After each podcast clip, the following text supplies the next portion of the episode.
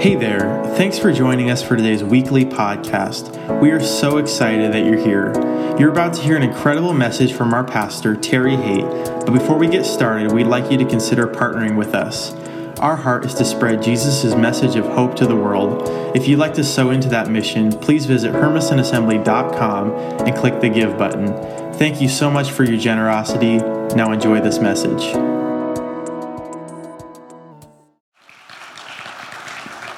Well, good morning, everybody. I'm going to have to get used to having this thing on my head. Where I preach, usually there's a couple things. I'm lucky to even have a microphone. And so getting used to these things is hard. Other times when I speak, it's just good because it's noisy. So if you make a lot of noise, move around, talk to each other while I'm preaching, you'll make me feel right at home. Because in Cambodia, it's not socially unacceptable to talk during church if it's somewhat related to what the speaker's talking about. So, but it's good to be here with you this morning. I just want to say thank you so much.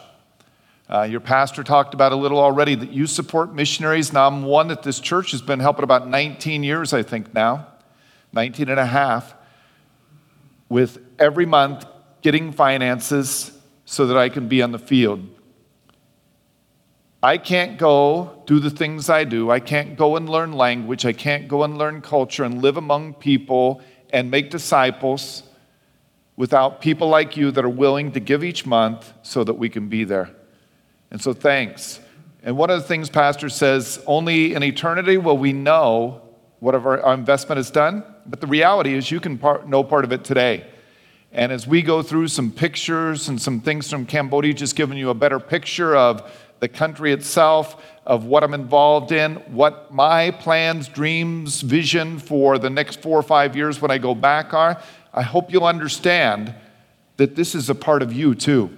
For those that have given, this is part of the results over the last 19, 20 years that you've invested in. And not only with your giving, but with praying. As you went through the list of the things you're going to pray, wow, lots of things jumped out. Lots of things, whether it be from language to the visas to all the kind of things dealing with a corrupt government, trying to get things done, working with a new church in a place where it is a brand new first generation church. Thank you for your prayers. Make sure and get one of my prayer cards so that you can remember and pray for me there as well. If you want to go ahead and start some of the PowerPoint, I'll talk you through some of it. Cambodia is a country that is in Southeast Asia with Vietnam on one side and Thailand on the other with Laos up above it. It was losing its borders to Vietnam and Thailand. So in 1863, they asked for the French to come in and kind of take over. Well, the French came in and really began to colonialize in the country. And they were in charge of Cambodia for about 90 years. In 53, they got their freedom and it was prosperous. But as time went on, most of you that are a little older realized that the Vietnam War started to escalate. Cambodia was neutral. They weren't in it, but they soon were being dragged in because the Ho Chi Minh Trail ran right through Cambodia. And we were trying to bomb and lots of things going on. We dropped more bombs in Cambodia than we did all World War II in Europe displacing many people, causing things in 1970 because the king started leaning towards North Vietnam because he knew the communists had already won the South. There was a coup by his generals that hated Vietnam and took over the country. You can move a little faster if you want on some of these too. Took over, but a civil war started. And the king, to get power back, started recruiting for a group called the Khmer Rouge, the Cambodian Reds. The, most of the soldiers were 8, 9, 10, 11 years old. Soon in 1975, they took over the entire country and they turned the country into a, basically a concentration camp for the next three and a half years. Everybody to forced labor, emptied every city, everybody had to be a rural farmer. One third of the population disappeared during that time, about the population of the state of Oregon. It became known as the killing fields. 1979, the Vietnamese, tired of the Khmer Rouge killing people along the borders, blitzkrieged in and took over the country, but it started a war with the Khmer Rouge from the jungles against the government they set up for the next 10 years. 1989, they started to withdraw because the Soviet Union fell apart and couldn't fund Cambodia for Vietnam to be in Cambodia any longer. A destroyed, devastated country that had been through so much. But in 90, the doors started to open up some for things to get in. In 1990, there had never been a lot of Christians, but in 90, when Vietnam withdrew, there were two to 300 Christians alive in the country. Every single Bible school student had been killed, and all but three pastors had been killed during that time. You can move forward just a little faster. It is a country that is 90% Buddhist, but they're really spiritist. They kind of put their Buddhism over what they are in that spiritus. You see the spirit houses? Every house, almost every high place, has spirit houses where they try to invite good spirits, whatever that may be, to come in and help them against evil spirits. That is a scare spirit. When there's an epidemic and kids are dying in an area, they put them up to scare them away. And so they live in this bondage to spirits. Nobody, when I got there, almost nobody had heard even the name of Jesus. Go ahead and move forward. But in 90, it opened up and they allowed the Assemblies of God to go in with humanitarian aid, even though it was still communist and they weren't allowed to do much else. But the key for the Assemblies of God in every place we go is train up locals to become the church so they can stand on their own. And the Bible school is the key to that. I've been involved in teaching at the Bible school and getting to know the students every single year since 1999. So that's kind of the fun thing. I'm the one person in the AG in Cambodia that knows all the pastors and knows them well. So we now have lots of workers. Another thing was, like I said, most people never even heard the name of Jesus once, not even heard it because they were so closed off to the world. So God laid in my heart to get the Book of Hope, which you're seeing there, translated into Khmer, working with the Bible Society, so that God could open up doors and get it in the hands of young people across the country. God opened up doors in mighty ways as we started to do it.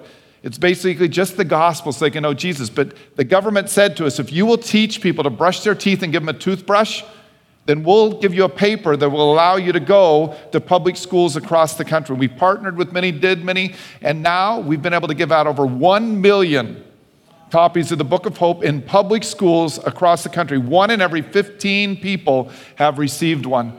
Another thing that laid on my heart was youth camps. I had been involved in youth ministry for 14 years in Oregon, up at Camp Davidson all the time, and saw the impact that it had on young people. Well, Cambodians didn't know each other. Young people might be the only person in their village that knows Christ. And so they're persecuted by their families and things. But all of a sudden, we got to bring them from around the country. And this is what unified the assemblies of God. These young people coming for discipleship, for training. And in the evenings, Basically, three things worship, the word, and respond to God. Many of them getting baptized in the Holy Spirit, filled and empowered as they went back to help to reach their own villages and the village next to them. One of the greatest benefits of the youth camp was not just those young people, but the leaders we trained. When I first did it, it was me and one other girl trying to do everything. We tried to get some other people in with us.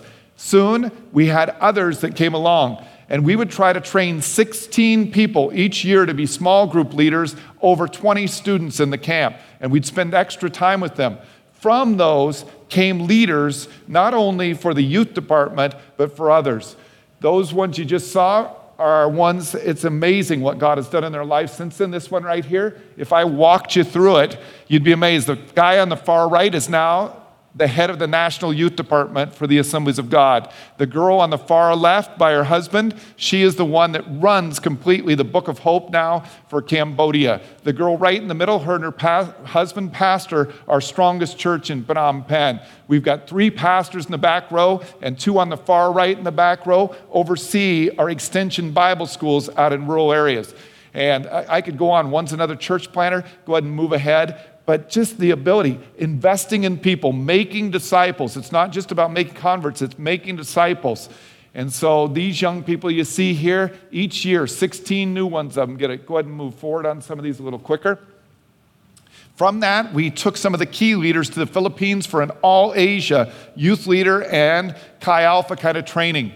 And from those, if you keep moving there, we ended up with the National Department of the Assemblies of God that got to help start now. I'm just the advisor, and they run most of the things. These are kids from our orphanage. Well, orphans grow up. Well, we started making sure they got to go to university, and I started two dorms right next to my house in Phnom Penh. Each year, six, eight, ten of the orphanage kids moved up. Back up one if you can back up one. and stop right there. Just looking at that picture is at one period that they were with me. And in that picture, you got this girl in the middle on the bottom row is the secretary for the National Assemblies of God. Girl in the white and blue shirt runs an organization for rescuing girls that are in human trafficking. Girl in the yellow shirt is a doctor now. The, I could just go on. One down in the front row is a church planter. Guy in the middle back row with the funky hair. He helped to build a hospital now and helped to build an international Christian school. Guy to the right of him in the white shirt is a dentist now. I could go on, but God, again, human resources and your investment, and these people are making a difference wherever they go as well. Go ahead and move forward. Another way that we got in was through sponsorship of children at public schools where they had no school before. So we built the schools, we started them. We work with the government though, and they're public schools. But just at the one you're seeing here, I oversee two, there's a total of 3,000 kids that we get to minister to. It's a public school, but they allow us to teach the Bible one hour a week, every week, and to share with them. From that, a church has been planted in every single village that feeds this school, and now going to the next village and to the next village as well. Many of the students, as they grow up in high school, they become the teachers of the Bible for the younger kids, and then they go to Bible school, and now many of them are helping in our church plants. These are some of the church plants that go on out in the rural areas, one village to the next, one village to the next, and sharing. But as we get churches out there, many of them are untrained. And that's why I told you we're really working hard. And one of our focuses this next time is extension Bible schools, even more to train up workers that can't come to Bible school. They have families, they have things that they have to do to support their families. And so we go to them. Some of the church buildings, these churches you're seeing cost $10,000. That's it. One out of every two churches in Cambodia that's Assemblies of God, Oregon has helped to build. God touched the hearts of individuals, of home groups, of churches, and said, We can do 10,000. And it helped to, this is a floating one you just saw out on a floating river where the people live at the low of low that Albany First helped to do.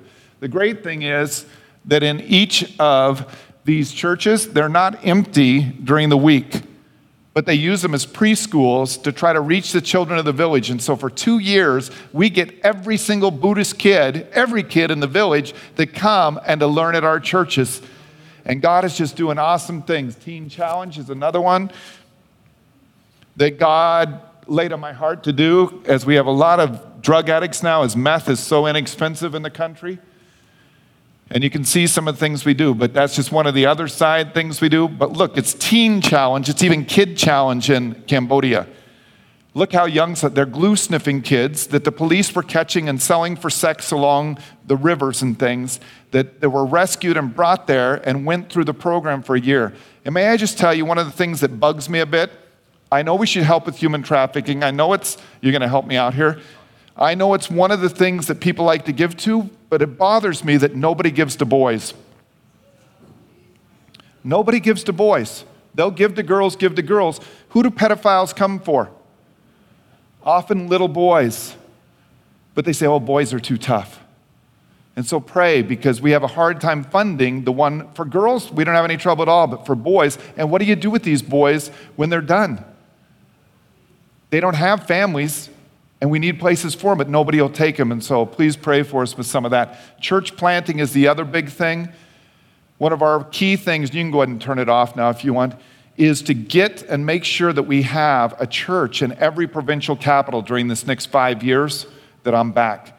We are in now 11 of the provincial capitals. We see that the key is have a mother church in each provincial capital, and they will help to reach out to the villages and sustain and help to make sure that the churches being planted out in the rural areas continue to be healthy as well. So pray for us. And again, the biggest thing is human resources. I believe that God's going to call a lot of people that are in Phnom Penh, going to university, getting saved, to go ahead and get their degrees, to get job skills, and then return to their own provinces to help to plant churches. One of the other things I'm involved in, it's just key, is I have four dorms that I help to support. You help to support. A lot of rural kids can find scholarships. Maybe the parents can scrape up money to go to university, but they don't have any place to stay. And so I've partnered with two of our churches that are stronger in Phnom Penh and two that are church plants to use dorms connected to their churches where we get to disciple these young people for four years and they are incredible human resources to help in the church and help at the church plants.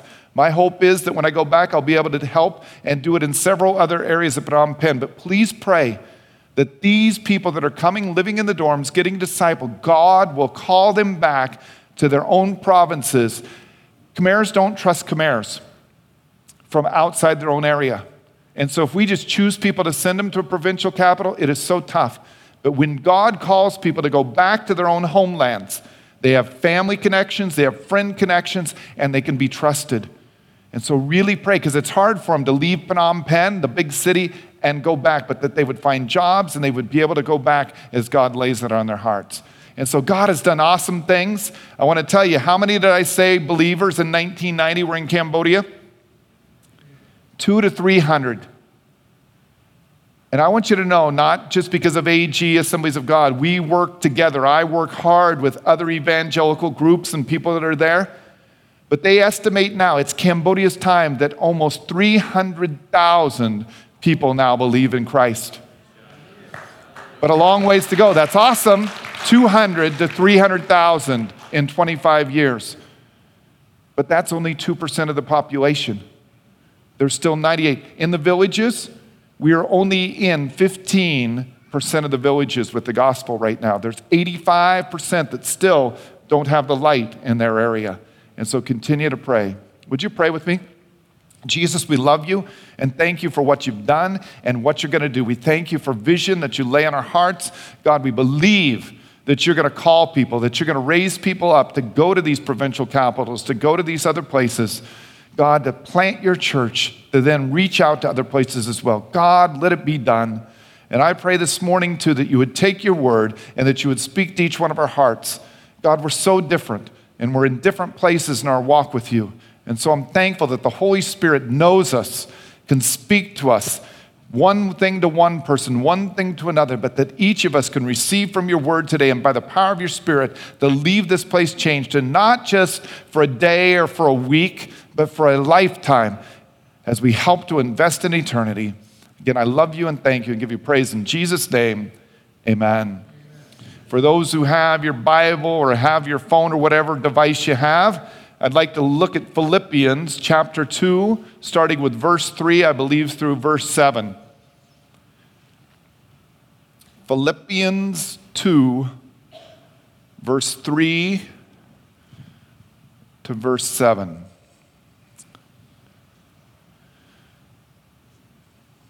It's actually one of my favorite passages. Do nothing from selfish ambition or a cheap desire to boast. This was Paul's word for the church and for us. Don't do anything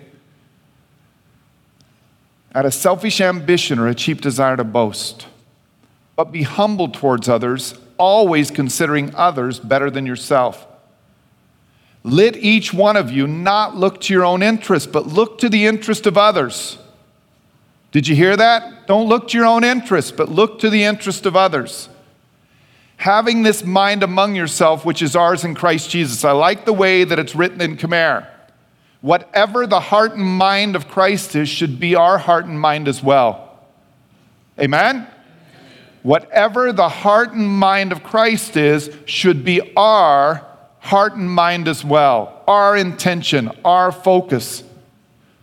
Though Jesus was found in the form of God, he did not count equality with God a thing to be grasped but he emptied himself, taking the form of a servant or of a slave, being born in the likeness of man. Looking not to our own interest, looking to the interest of others. Who's our example? We're to have the heart and mind of Christ, who did what? Though he was God, he emptied himself, being born as a servant or slave. Today, I want to talk to us about one of the most important principles in the Bible that is servanthood. To be a servant. Jesus had called lots of people and then he chose the 12 and they were with him. But you know, the reality is they didn't quite get the big picture yet.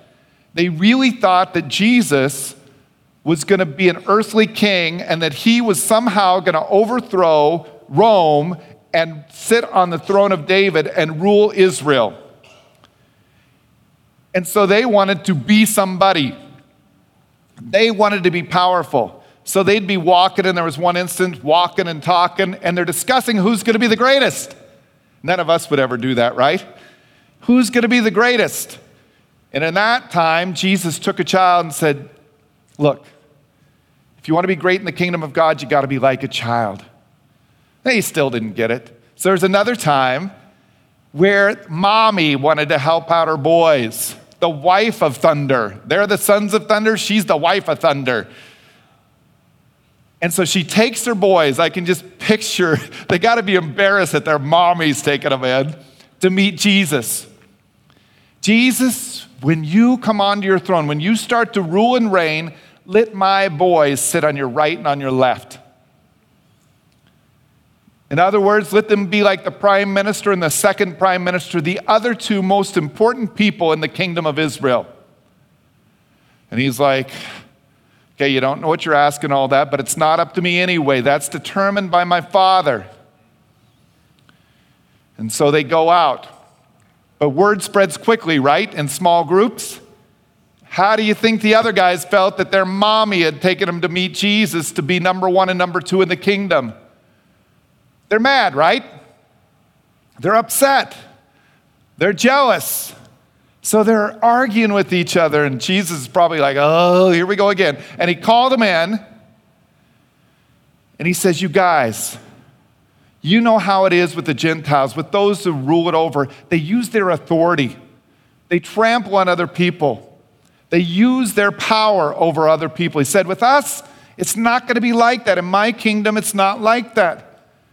But if any one of you wants to be powerful, the big guy, You've got to become a servant. And if you want to be first, you've got to be a slave of others. He said, Look at me. I am the Son of God, and I did not come to be served, but to serve others and give my life as a ransom for many.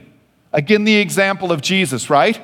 He did not come to be served, but to serve others and give his life. Whatever is the heart and mind of Christ should be our heart and mind as well to be a servant, not to be first, but to be last, to become a slave.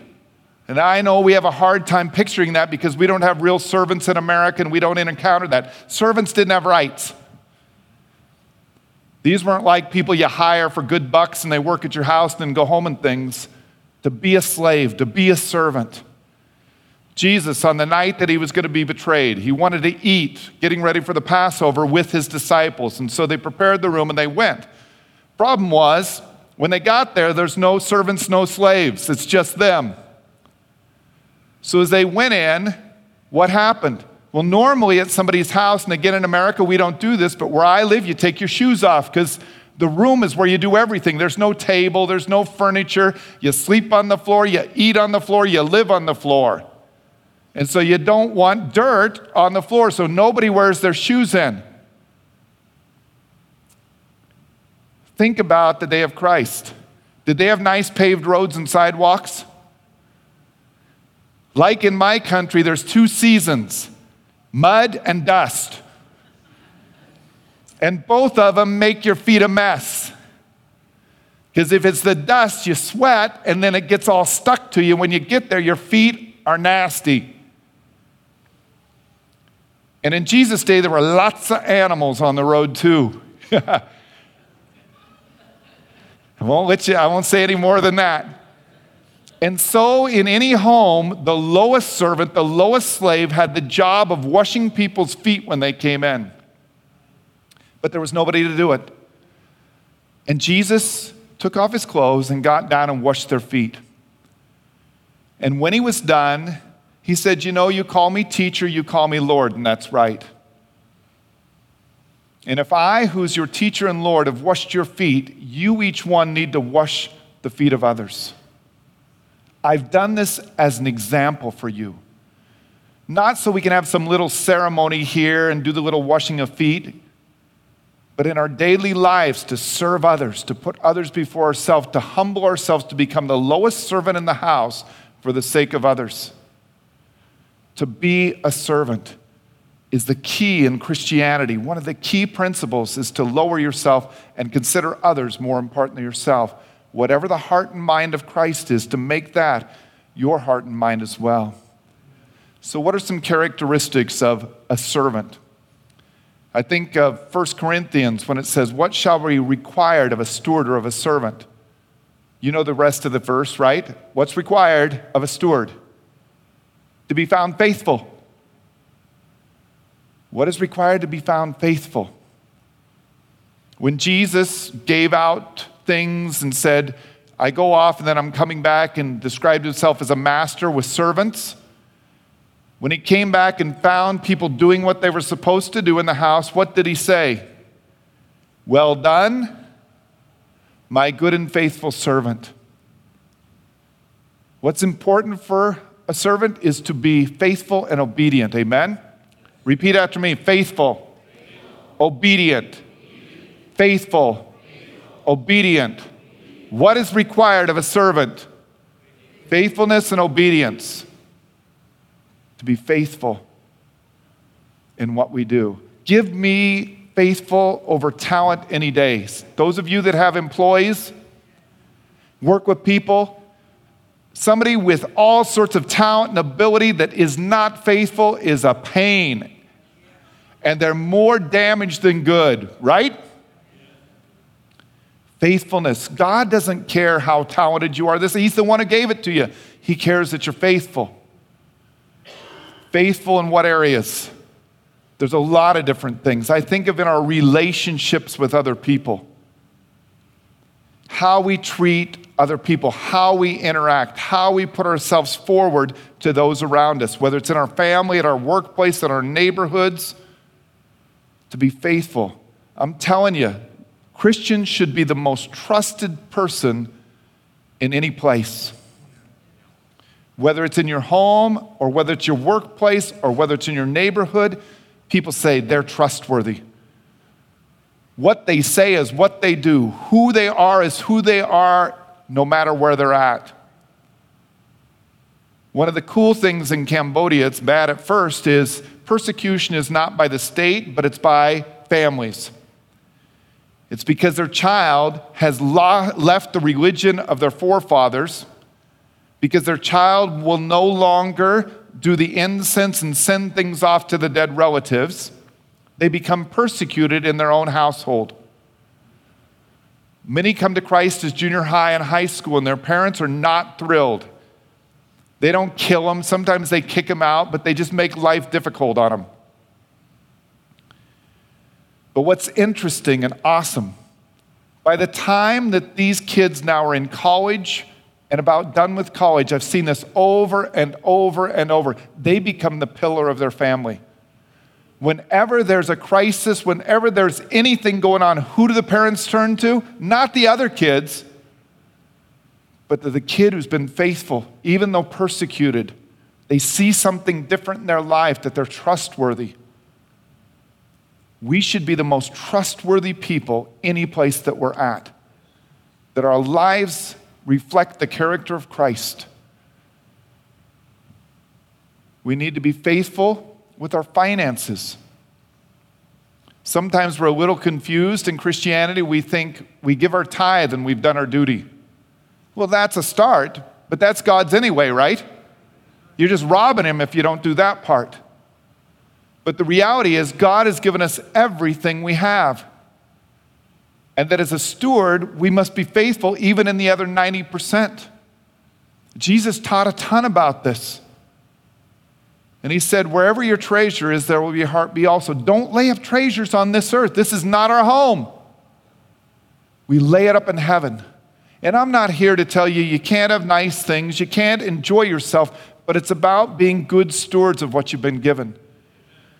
Making the kingdom of God a priority over kingdom of self looking to the interest of others before we look to our own interests. A lot of times we want to give God leftovers. We do our tithe, and if we have something left at the end, then maybe we'll give it to reaching the lost. I want to challenge you make it a priority in your life. God challenged me long ago when I was first a Christian. Here's the 10%. Start with 5% more for missions. And he grew it and he grew it and he grew it as he was faithful in my life. Don't give God leftovers. Hear from God. It may be a amount, it may be a percentage, but make it a first thing. If it's leftovers, you'll never get to it. Money will be gone. But to be faithful in what's God's given. I have a few examples, and again, I'm not telling you that you can't have a good life. It's priority, it's what you got to put first. Did you know the average American Christian between age of 20 and 70 spends more on coffee each month than they do reaching the lost? Did you know the average American Christian, again 20 to 70, spends more on their pets each month than they do reaching the lost? And we won't get into cable bills and things like that, too. Maybe you could give up a coffee, maybe a few, I don't know. But make giving a priority and invest in reaching the lost to this world. Faithful in our talents and abilities and spiritual gifts. If you're a believer, you've received spiritual gifts. We're all different members, but one body, each having different things that God has given us for the building up of the kingdom and for reaching others as well. What are you doing? Don't hide your gifts and talents that God has given you, and not just your spiritual gifts, which are necessary, but just the gifts and talents you have. It was just recently, I was reading through the Old Testament again, and how many times did God gift somebody to be a carpenter? gift somebody to be a sewer, to gift somebody to be a seamstress. Each one of us is unique. We're different, but we're a part of the body, and we need each other to use our gifts and talents and be faithful in it to build up the body and build up the kingdom of God. We've got to use it. And don't be getting down on yourself and say, well, I'm not a mouth or I'm not a hand. I just, my gift's not important. They're all important. Some of you may be a hand, some of you may be a small intestine. Anybody get excited about being the small intestine? Kind of a nasty job, isn't it? Which one would you rather lose, your hand or your small intestine? Right? Often the parts that are less presentable are more important for those who serve, for those who administrate, for whatever it may be. Use your gifts and talents. You're a servant of God. I love that as the apostles presented themselves so many times in the New Testament, what did they say? Paul, the most educated Jew on the planet. No, what did he say? Paul, a servant of God and the Lord Jesus Christ. Peter, the same kind of things. James, that we're servants of God and we use our gifts, our talents, our abilities for the kingdom of God. And tying maybe all these together is obedience. Back to the thing slaves don't have an opinion. We're not used to that. In America, we all have an opinion. Did you know that's funny? I, tra- I help coordinate missionaries from 14 countries that are Assembly of God sending countries. It's an awesome day. I have missionaries that are working with me from El Salvador, from Bolivia, from Costa Rica, from Philippines, from Malaysia, from New Zealand, from Australia, from just all sorts of different places. But do you know what bugs them about American Christians? We think Christianity is democracy and that all of our opinions matter. And almost always, just like the news, our opinions are negative. We find things wrong. You're a servant of God. Servants don't get to talk back to the master, they just do what they're told. They don't even look for a thanks. Obedience. Number one commandment to love God, right? All our heart, our mind, soul, and strength. Like unto it is the second, we live it out by loving our neighbors ourselves. And what was the great command that was left with us as Jesus was about to ascend? Go, therefore, and make disciples of all nations, baptizing them, and then teaching them to obey all that I've commanded you.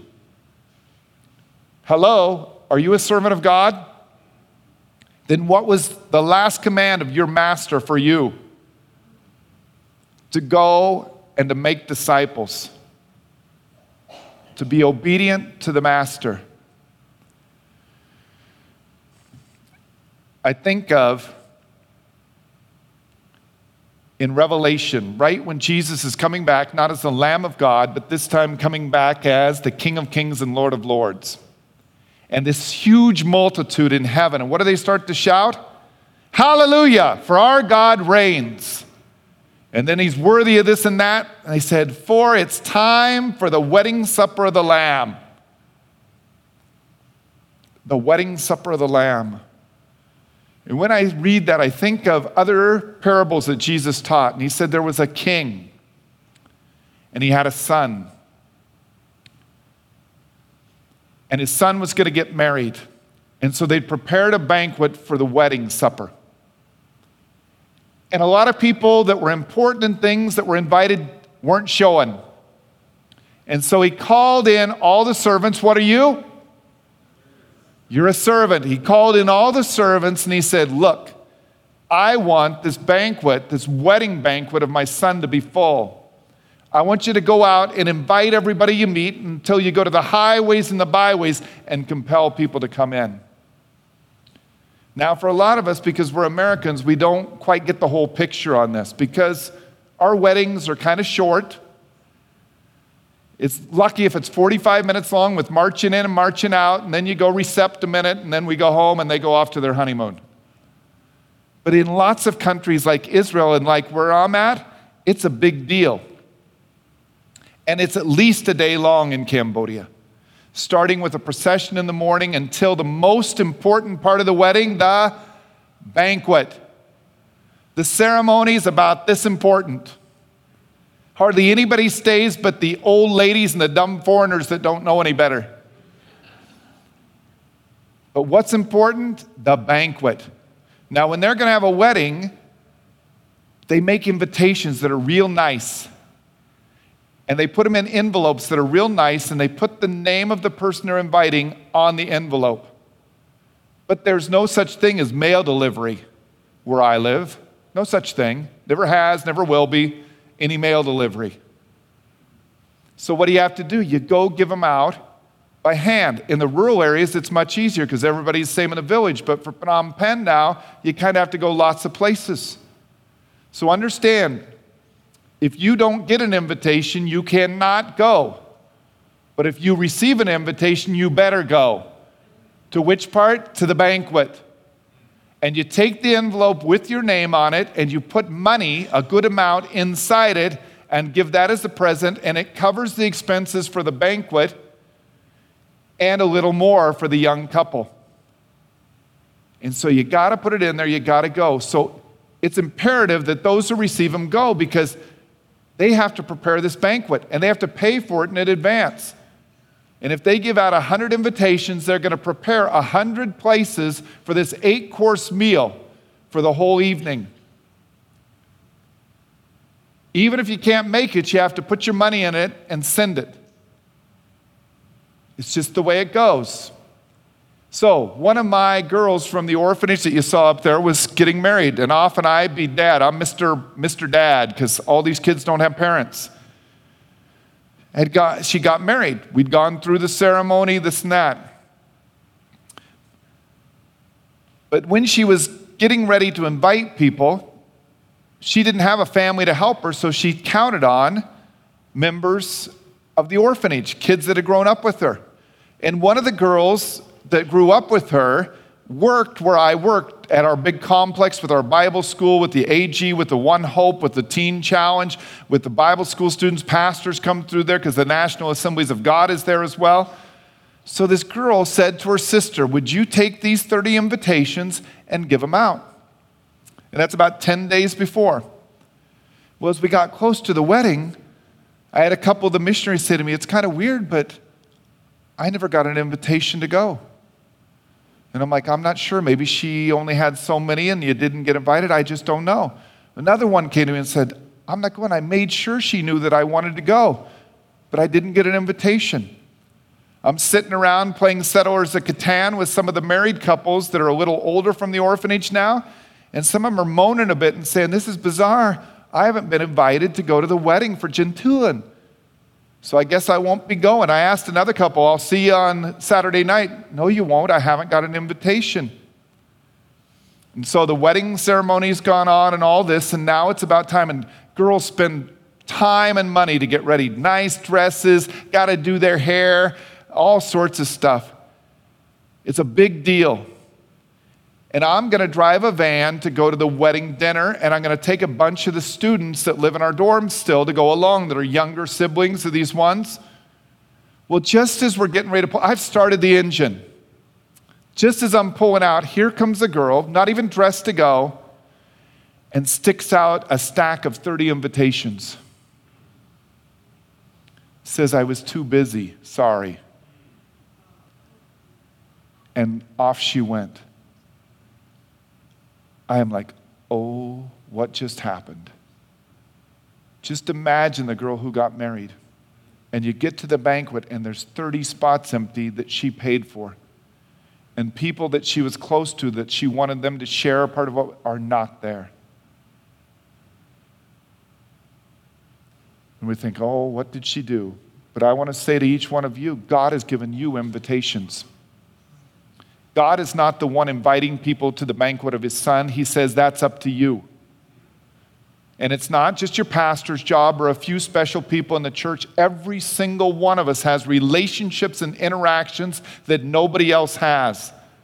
And so God has taken these invitations and given to you and said, please invite these people that are in your sphere of influence. He comes to you and says, here's some for your school, for your place of work. Here's some invitations. Would you give them out? I want the wedding supper of the Lamb to be full, and you are the ones with invitations. And I want to ask you, what are you doing with the invitations? Are you just going to show up at heaven and say, Oh, Jesus, here's a stack I never gave out?